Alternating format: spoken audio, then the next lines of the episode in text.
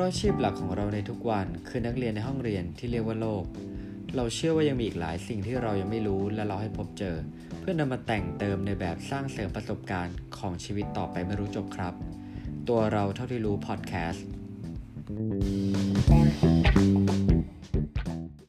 ถนนในกรุงเทพกับถนนที่ต่างจังหวัด แตกต่างกันอย่างไรครับ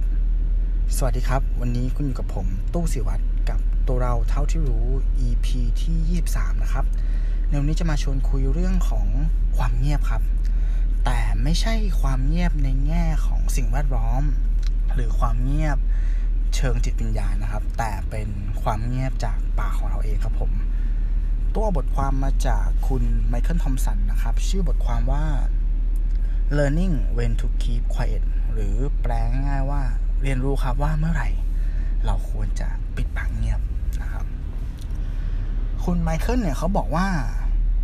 การสื่อสารโดยการพูดเนี่ยไม่ใช่การสื่อสารที่จะได้ผลดีไปกับทุกทุกสถานการณ์ ในสถานการณ์ครับ ถ้าเราเลือกที่จะพูดน้อยลง หรือเลือกที่จะปิดปากเงียบเนี่ยผลลัพธ์ที่ออกมาเนี่ยอาจจะดีกว่าการที่เราพูดออกไปก็ได้นะครับ แต่มนุษย์เราครับ เรามักจะมีอาการคันปากเสมอเนาะถ้าถ้า ถามตัวตู้เนี่ยตู้คิดว่ามันอาจจะเป็นเรื่องของ social status นะหรือว่าการต้องการความยอมรับจากสังคมใช่ไหมครับ เราพยายามจะสั่งสมประสบการณ์ มีหน้าที่การงานที่ดี มีการเงินที่มั่นคง มีไลฟ์สไตล์ที่ทันเทรนด์แล้วก็มีงานอดิเรกที่แบบชิคๆ cool ๆเพื่อที่ณวันหนึ่งในวงสนทนาเนี่ย ในการพูดคุยกันเนี่ย เราสามารถโยนเรื่องของเรา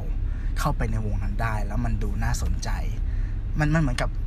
เราได้แสดงตัวตนนะครับ ในวงนั้นว่าเออฉันก็มีตัวตนนะนี่คือตัวฉันนะฉันเป็นคนแบบนี้อย่างนั้น หรือบางครั้งเราก็ชอบที่จะไป correct ไปแก้คำผิดของเพื่อนๆเนาะเวลาได้ยินเขาพูดเรื่องใดเรื่องหนึ่งกันเงี้ยแล้ว เรื่องที่เขาพูดเนี่ยมันอาจจะไม่ถูกทั้งหมดหรือผิด แล้วเราดันมีความรู้ในเรื่องนั้นอะมากกว่าเพื่อนเราก็จะ กระโจนตัวเองเข้าไปใช่ไหมบอกว่าเอ้ยมันไม่ใช่นะมันเป็นอย่างนั้น ซึ่งบางทีมันผมมองว่ามันอาจจะทำให้เกิดอาการแบบเป็นพวกแบบพูดมากเกินไปนะเออคนที่จะมีคนมาประเภทใช่ไหมที่ว่าเหมือนเขาจะรู้ดีไปทุกเรื่องเลย แล้วก็ถึงแม้ว่าเขาจะรู้ดี แต่เราสึกว่าเราไม่ค่อยอยากจะคุยกับเขาสักเท่าไหร่นะครับ เพราะว่าเขาเป็นคนแบบเอออาจจะมั่นใจในตัวเองมากเกินไป หรือก็พูดจนไม่เปิดช่องให้เราพูดเลยนะครับ อะ ทีนี้มาดูกันครับว่ามีบริบทแบบไหนบ้างที่คุณไมเคิลเนี่ย เขาบอกว่าเราควรที่จะเงียบมากกว่าพูดนะครับ บริบทแรกครับเขาบอกว่าเมื่อใครสักคนหนึ่งเนี่ยกำลังทดสอบอารมณ์ของคนอยู่ อย่าสัญญากับใครเมื่อเราดีใจสุดๆใช่ไหมครับ หรือและก็อย่าตอบกับใคร ถ้าใจเรามันกำลังเศร้าหมอง อันนี้น่าจะเป็นคำคำคมที่หลายๆคนคงเคยได้ยินกันเนาะใช่ครับก็คือ ผมมองว่าอารมณ์ของเราเนี่ย มันเป็นสิ่งที่คอยจะมาต้านนะ หรือว่างัด การตัดสินใจเชิงเหตุและผล ทุกครั้งที่อารมณ์มันพลุกพล่านขึ้นมา ไม่ว่าจะเป็นดีใจเสียใจอย่างเงี้ยหรืออารมณ์ที่เกิดขึ้นบ่อยที่สุดและชัดเจนที่สุดคืออารมณ์โกรธ เมื่อเราโกรธเนี่ยความสามารถในการ สื่อสารเรามันจะลดลงใช่ไหมครับ เพราะว่าเราก็จะหัวร้อนเนาะการสิ่งที่อยู่ในหัวเราอะอาจจะเป็นข้อมูลชุดเดียวกัน แต่วิธีการถ่ายทอดเนี่ยไม่ว่าด้วยการเรื่องของการเลือกใช้คำเรื่องของน้ำเสียงเรื่องของสีหน้าเนี่ยณตอนโกรธเนี่ย ตัวเราอาจจะทำได้สักเพียงแค่สิบเปอร์เซ็นหรือยังเก่งก็ห้าสิบเปอร์เซ็นของตอนที่เรามีกราฟอารมณ์แบบปกติ ใช่ไหมครับ ดังนั้นครับ ถ้าเมื่อไหร่ที่คุณรู้สึกว่ากราฟอารมณ์ของคุณเนี่ยมันแกว่งนะมันไม่ได้อยู่ในสถานะปกติเนี่ยเราไม่ควรที่จะสื่อสารออกไป โดยเฉพาะตอนที่คุณรู้สึกว่าคุณโกรธหรือคุณเศร้าคือช่วงที่คุณมีอารมณ์แบบเป็นในเชิงเชิงลบอะเราไม่ควรจะพูดคุยนะครับ มากสักเท่าไหร่นะครับผมบริบทที่สองครับเขาบอกว่าเมื่อคนข้างๆคุณหรือคนใกล้ตัวคุณเนี่ยมีวันที่เลวร้าย นะครับ การศึกษาเขาบอกว่า 93%ของการสื่อสารนะจริงๆแล้วมันมาจาก non-verbal ก็คือการสื่อสารที่ไม่ใช้ภาษาภาษาทางคำพูดอะไม่ได้ใช้ปากพูดมันเป็นการสื่อสารทางทางกาย ทางหน้าตาทางเกสเจอร์อื่น ๆนะครับ คนที่เขามีทักษะการสื่อสารที่ดีเนี่ย เมื่อเขารู้ว่าอีกคนหนึ่ง กำลังมีวันที่แย่เนี่ยเขาจะไม่ได้เข้าไปพูดปลอบใจสักเท่าไหร่ หรือบางครั้งคนฟังครับคนคนคนที่มีปัญหาเนี่ยเขาก็ไม่ต้องการที่จะให้ใครสักคนนึงมาพูดปลอบใจหรือพูดชี้แนะ หรืออย่างแย่นะ บางคนแบบเราแย่ๆอยู่ใช่ปะไปเจอเพื่อนบางคนเนี้ยด่าเราซ้ำอีก เอ้ยทำไมมึงคิดแบบนี้วะ มึงโง่ทำไมมึงไม่ทำอย่างนี้งั้น มันยิ่งทำให้รู้สึกแย่นะ ต้องมองว่าคนที่เขากำลังเศร้าหรือมีปัญหาตัวเองเนี่ย บางครั้งเขาต้องการแค่แบบ ใครสักคนหนึ่งที่นั่งเป็นก้อนหินข้างๆเขาก็ได้อะเออ แล้วก็ฟังสิ่งที่เขาพูด โดยที่ไม่จำเป็นต้องตอบรับอะไรมากไปกว่าคำว่าครับค่ะ หรือว่า เออเราเข้าใจแล้วก็ยื่นมือมาตบบ่าเราเบาๆ มันก็พอแล้วหรือเปล่าเเรื่องเครียดๆในชีวิตเนี่ยครับ ที่เราแบกไว้คนเดียวเนี่ยตัวมองว่าบางครั้งมันเหมือนกับหมานะ ที่ถูกขังอยู่ในบ้าน คือ แค่เราปล่อยมันออกไปเดินข้างนอกบ้างเนี่ย ให้มันได้ไปเจอเพื่อนฝูง เจอทุ่งหญ้านอนกิ้งไปกิ้งมา เอาตัวถูกกับต้นไม้อย่างเงี้ยความเกลี้ยกล่อมที่มันโดนขังอยู่ในบ้านอะ ก็จะลดลงนะครับฉะนั้นเนี่ยเรื่องเครียดหลายๆเรื่องอะมันมันไม่จำเป็นต้องมีการปฏิสัมพันธ์เชิงข้อมูลนักหลอก ว่าแบบเอ้ยต้องแก้ยังไงไม่ใช่ แค่เราปล่อยมันออกมาเดินเล่นเหมือนหมาเนี่ย แค่ได้พูดออกไปอะ มันก็ มันก็พอแล้วอะที่แบบเออจะทำให้คนคนนั้นเขารู้สึกดีขึ้นนะครับ บริบทที่สามครับ เมื่อคุณได้รับ negative feedback เมื่อคุณได้รับข้อติติงเนาะในการแบบกระทำอะไรบางอย่างเนี่ย ธรรมชาติของคนเราครับอาจจากประสบการณ์ตรงของตัวตู้เลยเนี่ย เมื่อคุณได้รับฟีดแบ็ด้านลบเนี่ย คุณจะคันปากมากเลย คุณจะคันปากมากเลย มันจะมีเหตุผล ต้เถียงหรืออ้างอิงอะ เป็นภูเขาเหล่ากาเลยที่แบบมันอยู่ในหัวคุณอะ เออ แล้วคุณอยากจะเอาเรื่องพวกนั้นอะ ทุ่มกลับไปใส่คนที่มาฟีดแบ็ในแง่ลบใส่คุณ แต่จริง ๆ แล้วเนี่ยตู้มองว่าการที่เราโดนฟีดแบ็ในแง่ลบเนี่ยโอเค เราจะรู้สึกแย่เพราะว่ามันเป็นระบบการปกป้องตัวเองของเราเนาะที่ฝังอยู่ในสมองว่าเออเวลาโดนตำหนิติติงเนี่ยเราจะป้องกันตัวเองก่อน โดยการหาเหตุผลมางัด ต่อให้การให้ feedback นั้นจะเป็น feedback เชิงลบ หรือคนที่ให้ feedback นั้นกับเราเนี่ยครับ จะเป็นคนที่อาจจะพูดไม่ค่อย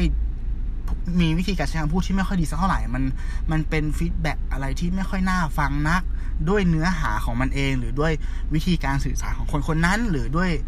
สถานะของคนคนนั้นนะครับ อันนี้ต่อให้ข้อมูลนั้นอะ่ะ มันไหลมาหาเราในรูปแบบไหนจะแย่เนี่ยตู้มองว่าเราควรเก็บเอา feedback นั้นอะกลับไปนอนก่อนสักคืนหนึ่งก่อน ไม่แม้ว่าตอนที่เราได้ฟังเนี่ย เราจะหน้าชาเราจะหัวร้อนสักแค่ไหน จากประสบการณ์ตรงของตัวผมอะทุกครั้งที่รับ feedback อะมันมันรู้สึกไม่ดีหรอก อ่า มันรู้สึกไม่ดีเว้ยณตอนเวลาที่ได้ฟังอะแต่พอเราเอามันกลับไปนอนขบคิดนอนกอดสักคืนหนึ่งแล้วอะมันจะค่อยๆแกะแกะกระเทาะเปลือก ไอไอ feedback ก้อนนั้นมา คือณตอนแรกเราได้รับมันมาเนี่ยมันอาจจะเหมือนกับ อ่าผ้าขี้ริ้วเน่าๆเหม็นๆสักอันหนึ่งอะแต่พอเรากระเทาะเปลือกมันออกอะข้างในมันจะเป็นทองคำก็ได้นะ เออ มันจะเป็นคำแนะนำที่ดีมากๆก็ได้ว่าเฮ้ย เออว่ะ เราแม่งเป็นคนอย่างนั้นจริง ๆ นี่หว่า อะไรแบบเนี้ย มันก็กลายเป็นว่า ถ้าเราไปงัดเขาไปต้านเขาตั้งแต่ตอนแรกเนี่ย สุดท้ายแล้วเขาอาจจะพูดไม่ถึงในจุดที่มันจะทำให้เราฉุกคิดก็ได้นะครับ หรือต่อให้ feedback นั้นมันเป็นเรื่องที่ผิดไม่ถูกต้องจริงๆอย่างเงี้ยเราก็มีเวลาในการเตรียมตัว เพื่อที่จะกลับไปพูดกับเขา โดยที่แบบไม่ใช้อารมณ์อะด้วยเหตุและผลด้วยคำพูดที่เตรียมไปนะครับ เห็นไหมครับว่าต่อให้ feedback นั้นมันจะดีหรือไม่ดีมันจะถูกหรือไม่ถูกเนี่ยถ้าเราให้เวลากับตัวเองก่อนในการตกผลึกไอ้คาแนะนำหรือข้อติงนั้นนะเราน่าจะแฮนเดิลกับการ เข้ามาของมันได้ดีขึ้นกว่าการที่จะตอบกลับไปณตอนนั้นเลยนะครับบริบทที่สี่ครับเขาบอกว่าเมื่อใครคนอื่น ๆ เนี่ยกำลังมีวันที่ยิ่งใหญ่ของเขาอยู่ วันที่ใหญ่หมายถึงว่าเขาอาจจะเป็น very good day ของอาจจะเป็นคนที่ได้รับรางวัล คนถูกหวย คนได้รับการโปรโมทในที่ทำงาน คนได้รับโอกาสดีๆ ในชีวิตอย่างเงี้ยครับผม เขาบอกว่าเมื่อเราเจอคน ที่ได้รับโอกาสแบบนั้นเนี่ยนะครับ เราอย่าทำตัวเป็นฝนพายุฝน ในวันที่พวกเขาเดินพาเลยเฉลิมฉลองกัน พอจะภาพออกใช่ไหมครับคือ มันจะมีหลายครั้งนะครับที่เวลาเราเห็นใครประสบความสำเร็จเนี่ยจะมีคนประเภทที่ชอบไปพูดจาโอ้อวดเกทับ อย่างเช่นว่ารางวัลเนี้ยฉันก็เคยได้แล้วนะ แต่ว่าฉันได้คะแนนสูงกว่านี้อีก ฉันได้สถิติดีกว่านี้อ๋อเธอสอบ TOEIC ได้ ผ่านสัมภาษณ์งานหรอ คะแนนเท่าไหร่นะหกร้อยหรออ๋อฉันก็เคยสอบได้แปดร้อยกว่าเกือบเต็มเนี่ยอย่างเงี้ยมันจะมีคนประเภทนี้อยู่นะครับ คือหลักการของของการสื่อสารนะครับ กับคนที่เขากำลังอยู่ในสปอร์ตไลท์เนี่ยสิ่งที่เราควรทำครับ เราควรทำแค่แสดงความรู้สึกยินดี จากใจจริง และตบมือแค่นั้นพยายามทำตัวของเราอะให้เล็กที่สุดเลย แล้วเป็นแค่เสียงตบมือหนึ่งเพื่อให้เขารู้สึกว่า เออ วันนี้มันเป็นวันที่ยิ่งใหญ่ของเขาสักแค่ไหนนะครับ นักสื่อสารที่ดีครับ เราไม่ควรทำตัวใหญ่ในวันที่สปอร์ตไลท์ไม่ได้ส่องมาที่เรานะครับผม ข้อห้าครับ เมื่อใครสักคนหนึ่งบอกคุณว่า เราต้องคุยกันเฮ้ยเราต้องคุยกันคำพูดนี้อาจจะได้ยินบ่อยกับ ถ้าบอกที่สุดน่าอาจจะเป็น คนคู่ชีวิตเราเนาะแฟนเราเงี้ยอาจจะมีคำพูดนี้ที่ทุกครั้งที่ฟังก็รู้สึกว่าเสียงสลังบ้างเป็นบางครั้งนะครับ หรือเพื่อนสนิทมากๆเนาะเวลาเขามีปัญหาอะไรหนักใจเนี่ยเขาจะพูดว่า เออ เราต้องคุยกันนะอันนี้อาจจะคล้ายๆกับข้อที่ตู้ได้กล่าวมาว่า โอเค เวลาคนที่เขามีวันที่เรียวร้ายเนี่ยสิ่งที่เราต้องทำเนี่ยบางทีมันไอ้คำว่าเราต้องคุยกันอะมันไม่ใช่ว่าเราต้องคุยกันจริงๆเว้ยเราแค่ฟังปัญหาของเขาก็ได้นะครับ เออแล้วฟังเขาก็ได้ อยากให้มองในมุมนี้ครับว่า การที่ใครสักคนหนึ่งเอาเรื่องแย่ๆหนักๆมามาพูดกับคุณอย่างเงี้ย มาบอกว่าเฮ้ยเราต้องคุยกันอะมองในมุมหนึ่งอะมันแปลว่าเขาอะให้เกียรติ แล้วก็ให้ความสำคัญกับเรามากนะคือคุณต้องเป็นคนสำคัญขนาดไหนเราถึงคนสักคนนึงจะมาคุยเรื่องที่มันซีเรียสกับชีวิต เรื่องที่มันแย่ๆหรือว่าอาจจะเป็นเรื่องแย่ของคุณก็ได้ แล้วเขาเรียกคุณมาบอกว่าเฮ้ยต้องคุยกันแล้วก็ feedback ตัวคุณเงี้ย ถูกต้องไหมฮะนั่นแปลว่าคุณต้องเป็นคนที่มีความสำคัญในชีวิตเขามาก ๆ นะเขาถึงให้เกียรติในการที่จะดึงเราไปคุยในเรื่องที่มันแบบลึกอะในชีวิตเขาลึกอะในชีวิตเราใช่ไหมครับ โอเคครับ มาถึงบริบทที่หกครับอันสุดท้าย เมื่อคนหนึ่งกำลังพูดครับ อันเนี้ยจะพูดยังไงดีมันมีคำกล่าวที่ว่านะคนที่คุยสนุกเนี่ย จริงๆแล้วไม่ใช่คนพูดมากครับ ใช่ไหมครับต้องสังเกตดูครับว่าคนที่เราสึกว่าเราคุยกับเขาแล้วคุยสนุกจังเลยอย่างเงี้ย ในบางครั้งอะ เขาไม่ใช่คนพูดมาก เขาเป็นคนฟังมากนะครับ แล้วยิงคำถามได้ฉลาดมากกว่า เหมือนกับว่าเขาเขาคราฟเขาแกะเปลือกตัวเราเขาเขาแคร็กยิงคำถามให้มันตรงจุดแล้วพาให้เราไปในจุดที่แบบเราสามารถเอ็กเพรสเรื่องราวของเรามาได้ ใช่ไหมครับ มันไม่ใช่คนไม่ใช่การพูดกับคนที่นั่งเงียบๆนะ ถ้าเราพูดกับคนที่นั่งเงียบๆอย่างเดียวเนี่ย มันก็จะเดทแอร์สักพักมันจะเดทแอร์ใช่ปะแต่เราพูดกับคนที่เขาสื่อสารเก่งเนี่ยเขาจะตั้งใจฟังในสิ่งที่เราพูดนะครับเขาจะสบตากับเรา เขาทำให้รู้สึกว่าเขาตั้งใจฟังเรื่องที่เราพูดจริง ๆ แล้วพอเราพูดจบประเด็นหนึ่งเนี้ยเขาจะมีคำถามที่มันแบบเฮ้ยฟังแล้ว มันเหมือนมันเป็นขนาดที่ค้น ค้นตัวเราเข้าไปอีกลึกลงไปข้างในอะมันต่อยอดสิ่งที่ต้องการจะพูดออกมาได้ ณตอนแรกเราไม่รู้ด้วยซ้ำว่าเราจะพูดอะไรแต่บอกคำถามพวกนี้มันจะจี้ให้เราแบบ เออคายอะไรออกมาคายอะไรออกมาแล้วแบบเฮ้ยมันเป็นการพูดคุยที่สนุกเสียเหลือเกินนะครับ อันเนี้ยมันจะลิงก์ไปกับคำถามแรกที่ที่ตู้ถามไว้ตอนต้นรายการเลยว่า ถนนในกรุงเทพเนี่ย กับถนนในต่างจังหวัดมันต่างยังไง มันต่างตรงนี้ครับคือ ถ้าเกิดคุณเป็นคนที่ขับรถเนี่ย ระหว่างการขับรถในกรุงเทพที่มันมีไฟแดง มันมีรถติดที่มันต้องเหยียบเบรกตลอดเวลาตะกุกตะกะตะกุกตะกะใช่ไหมครับขับรถอ่าแมนนวลเนี่ยก็ต้องเปลี่ยนเกียร์จนแบบโอ้โหมือเมื่อยเท้าเมื่อยเนี่ยกับถนนในต่างจังหวัดที่มันสามารถใช้ความเร็วได้อะยิงยาวๆ ขับสบายๆ รถไม่ติดนะครับ อ่า วิ่งได้แรงด้วย แล้วก็มีไฟแดงบ้าง อ่า อาจจะแบบทุกๆ กี่ร้อยเมตรก็ว่าไปแบบนานๆ เจอทีอย่างเงี้ย อันเนี้ย คุณชอบแบบไหน คุณก็ควรจะเป็นถนนแบบนั้นครับ ก็คือหมายถึงว่าคนที่เขาพูดน้อยเนี่ย เหมือนถนนต่างจังหวัดอะเออ มันเป็นเหมือนมันเหมือนเป็นถนนที่ทำให้เราสามารถแสดงสมรรถนะของรถที่เราขับ ได้ดีที่สุด ใช่ไหมครับ ครับเราออกมาได้ได้ดีที่สุดแล้วก็มีไฟแดงบ้างหมายถึงไฟแดงที่ผมหมายถึงหมายถึงว่า เป็นการที่เขายิงคำถาม นะครับ กลับมาให้เราเหมือนให้เราชุดคิดนิดนึง แล้วขับรถต่อด้วยความเร็วที่เท่าเดิมสมูทแล้วก็ยิงคำถามมาอีก ในระยะเวลาที่มันเหมาะสมเนาะอย่าทำตัวเป็นถนนของกรุงเทพที่แบบเป็นคนที่พูดมากเหลือเกิน พูดนั่นแหละพูดพอคนขับจะขับเนี่ย จะออกรถเนี่ย ปล่อยไฟเขียวแค่สิบวิเองไอ้เหี้ยนั่งไฟแดงแล้วไฟแดงไปห้าทีอย่างเงี้ยปล่อยไฟเขียวสิบวิใครจะอยากอยู่บนถนนแบบนั้น ถ้ามันไม่จำเป็นจริงใช่ไหมครับ อันเนี้ยก็อยากให้นะครับ ลองไปวิเคราะห์ตัวเองดูว่า เราเป็นจะคำว่านักสื่อสารที่ดีดีกว่าหรือเปล่าดีพอหรือยังเราพูดมากไปหรือเปล่าในหลายๆสถานการณ์นะครับจะแชร์ประสบการณ์ตรงนิดนึงคือช่วงนี้ตู้มีโอกาสได้มาทำงานธุรกิจของตู้เนี่ยในสาขาที่ที่ได้เจอกับลูกค้านะครับ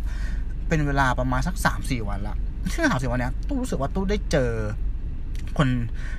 ดีๆ เยอะมากๆเลยนะ คนที่แบบว่าเออเป็นคนที่เขามีประสบการณ์ชีวิตเยอะนะครับ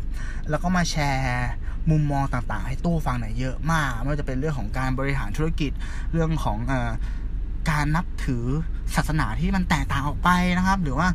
ก็มีบางคนอะเอาหนังสือดีๆอะมาให้ตู้ยืมอ่านด้วยซ้ำโดยทั้งหมดเนี้ยสิ่งที่ตู้ได้มาจากตรงเนี้ยจากบทความเนี้ยตู้แทบไม่ได้พูดเลยนะเออตู้แค่พยายามฟังในสิ่งที่เขาพูดเพราะว่า คนที่ตู้เจอเนี่ยเขาส่วนใหญ่จะมีอายุมากกว่าตู้ใช่ไหมครับ ตู้จะทำแค่เออฟัง